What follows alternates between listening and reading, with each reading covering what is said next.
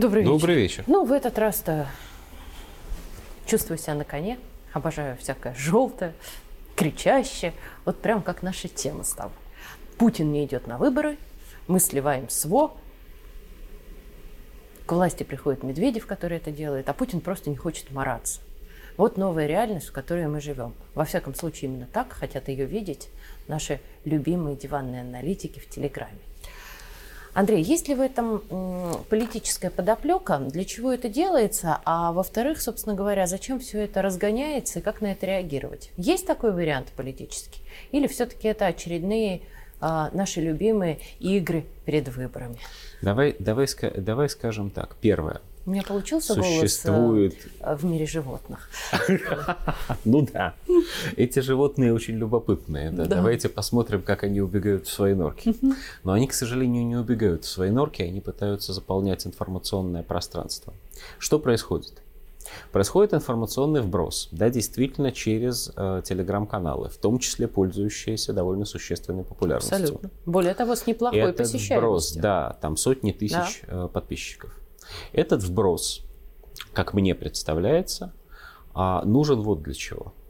Кто-то где-то, причем, боюсь, отнюдь не с лучшими намерениями, хочет увидеть, какое количество людей а, в политизированной части а, русского общества, в той именно части, которая не только читает телеграм-каналы, но и реагирует на них, заинтересована в реальной смене власти в стране, то есть в революции, перевороте и в конечном итоге катастрофе и хаосе. Есть константы. В России во время войны власть менять нельзя. Попытка это сделать приведет к революции и катастрофе. Вся российская история свидетельствует только об этом. Это означает, что тот, кто сегодня говорит, что необходимо произвести трансфер власти, как они выражаются, найти преемника, а временно или невременно, значит, сменить президента, они хотят уничтожения страны, они хотят катастрофы, смуты и так далее. Вот происходит выяснение того, сколько же людей этого хотят. И кто-то хочет понять, может ли он на этих людей опереться. Для чего? Давай посмотрим на ситуацию на фронте. Ситуация на фронте очень неприятно напоминает историку ситуацию во время Крымской, Крымской войны, войны 1856 года, русско-японской войны 1904-1905 годов, Первой мировой войны года это к 16 -го. Чем напоминает? Тем, что с одной стороны русская армия стойко, стойко держится. Никаких причин для того, чтобы проигрывать войну, нет – более того, любому человеку, который более или менее понимает в стратегии, ясно, что противник находится на грани истощения, что противник последние свои ресурсы и резервы направляет в свою действующую армию, что противник еще чуть-чуть и будет вынужден или отступать и сдаваться, или пытаться договариваться на выгодных нам условиях. Но Русское общество устает от войны, но это неизбежно. Это видит каждый, кто опять-таки прямо сегодня, например, пытается собирать деньги в очередной раз на помощь действующей армии. Все устают от военных действий. Русское общество тоже хотело бы, чтобы все закончилось побыстрее. И вот в этот момент русскому обществу начинают подбрасывать мысль о том, что мы проиграли, все пропало и надо мириться хоть как-нибудь. В результате Парижский трактат, в результате крайне невыгодный для России, бессмысленный для России, особенно для России, которая готова побеждать мир с Японией, и сразу после этого революция пятого года, от которой еле, из которой еле-еле выползли, очень ослабленными. Ну, а что произошло в семнадцатом году, все и без меня прекрасно знают. Да. Вот прямо сейчас какая-то очень неприятная группа политических элит в России хотела бы воспользоваться ситуацией. Хотела бы начать, ну, назовем это словом, контакты вежливо с западными партнерами. Я думаю, они идут. Я тебе больше скажу. Ну, я тоже думаю, что они уже идут. Вопрос уровня. Да? Одно дело, когда какие-то час, частные люди. Я сейчас еще одну фамилию назову интересную. Медведчук Тут скандал.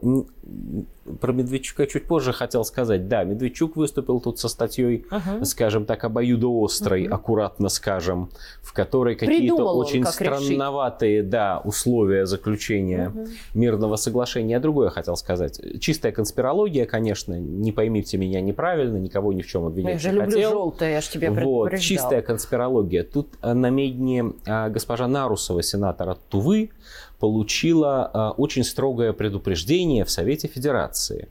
В связи с чем? Вот в связи с тем, что она а, не санкционирована, не поставив коллег в известность, а она обязана была, там регламент такой, значит, посетила европейскую страну недружественную, а конкретно э, было опубликовано в какой-то, ну, в каком-то канале в сети, значит, фотография из Марбелье где пребывала госпожа Нарусова. Ну, можно, конечно, представить себе, что госпожа Нарусова настолько соскучилась по курорту, что съездила на курорт, никому об этом не сказав. Но можно при желании предположить, что, может быть, госпожа Нарусова э, с кем-нибудь встретилась и о чем-нибудь поговорила. Ничего вот я бы, например, позволил да. себе не более чем предположить что такая штука могла бы иметь место. И более Очень того, интересно. что если про госпожу Нарусову мы случайно с помощью социальной сети, где кто-то, да, не, ну, не подумавший выложил фотографию, это стало известно, вот, и она была вынуждена там как-то объясняться в Совете Федерации, то про многих других людей такого же калибра мы, может, и не узнали, и не узнаем, кстати, никогда,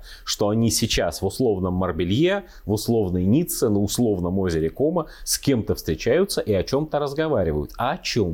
А в одном из подметных телеграм-каналов, кстати, написано о чем что якобы какая-то группа каких-то переговорщиков из России говорят, нет, ну статус Крыма мы обсуждать не будем. А вот в статус Херсонской и Запорожской области можно и обсудить. А статус Донбасса можно и обсудить в том смысле, что выходить или не выходить на границы.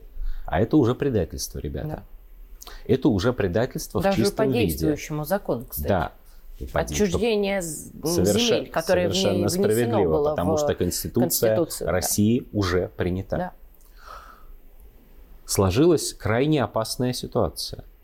В этой крайне опасной ситуации эти люди, которые хотят досрочных, скажем так, переговоров с противником, ставят на возможность отстранения президента Путина от власти. Это не шутки. Нет, я абсолютно убежден в том, что у них не получится. Нет, я абсолютно убежден в том, что Путин пойдет на выборы и выиграет выборы, а и никто ему в этом не помешает. Но опасность существует. Да. Неожиданный вопрос.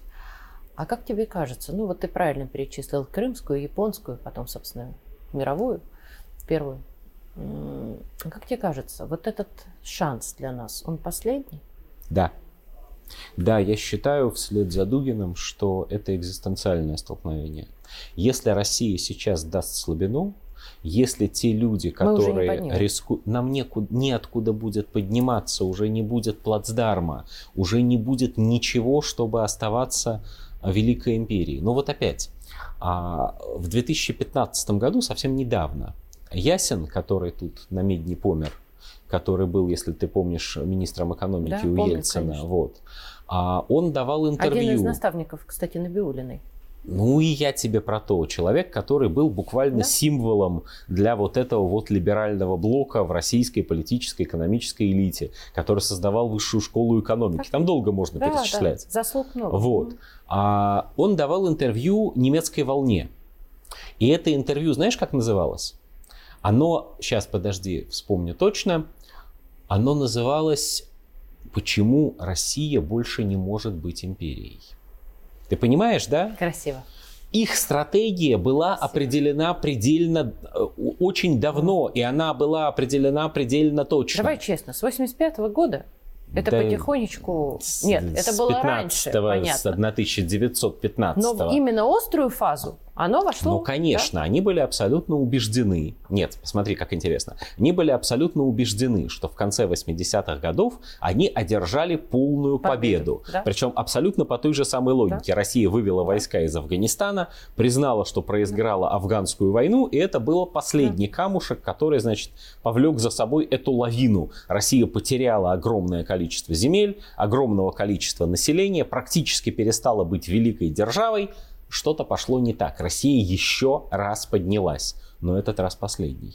Если мы сейчас еще раз позволим себе так э, расслабиться, как в 89-м... Если мы позволим себе кому-то Если мы поверить. позволим себе сказать, мы проиграли и нами можно владеть и править, то все, нас не будет больше. Дальше нашу роль в мире будет играть с одной стороны Европа, с другой стороны Китай, а у нас тут, значит, племена, которые кочуют вокруг Великой Трубы.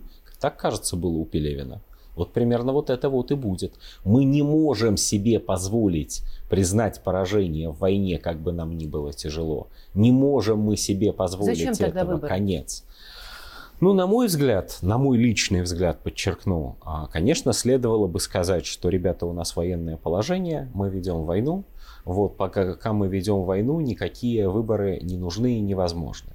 Но администраторы внутренней политики придерживаются иной точки зрения. Им кажется, что сохранение стабильности, внутриполитической стабильности, то есть в том числе сохранение действия всех Согласись, институтов, стабильно. В очередной раз Да, та же самая важнее. история. если Путин идет на выборы, если Путин придя, э, идет на выборы и получает более 80% голосов, как должно быть, ну, тогда это просто ненужная во время войны роскошь, но с ней, наверное, можно примириться.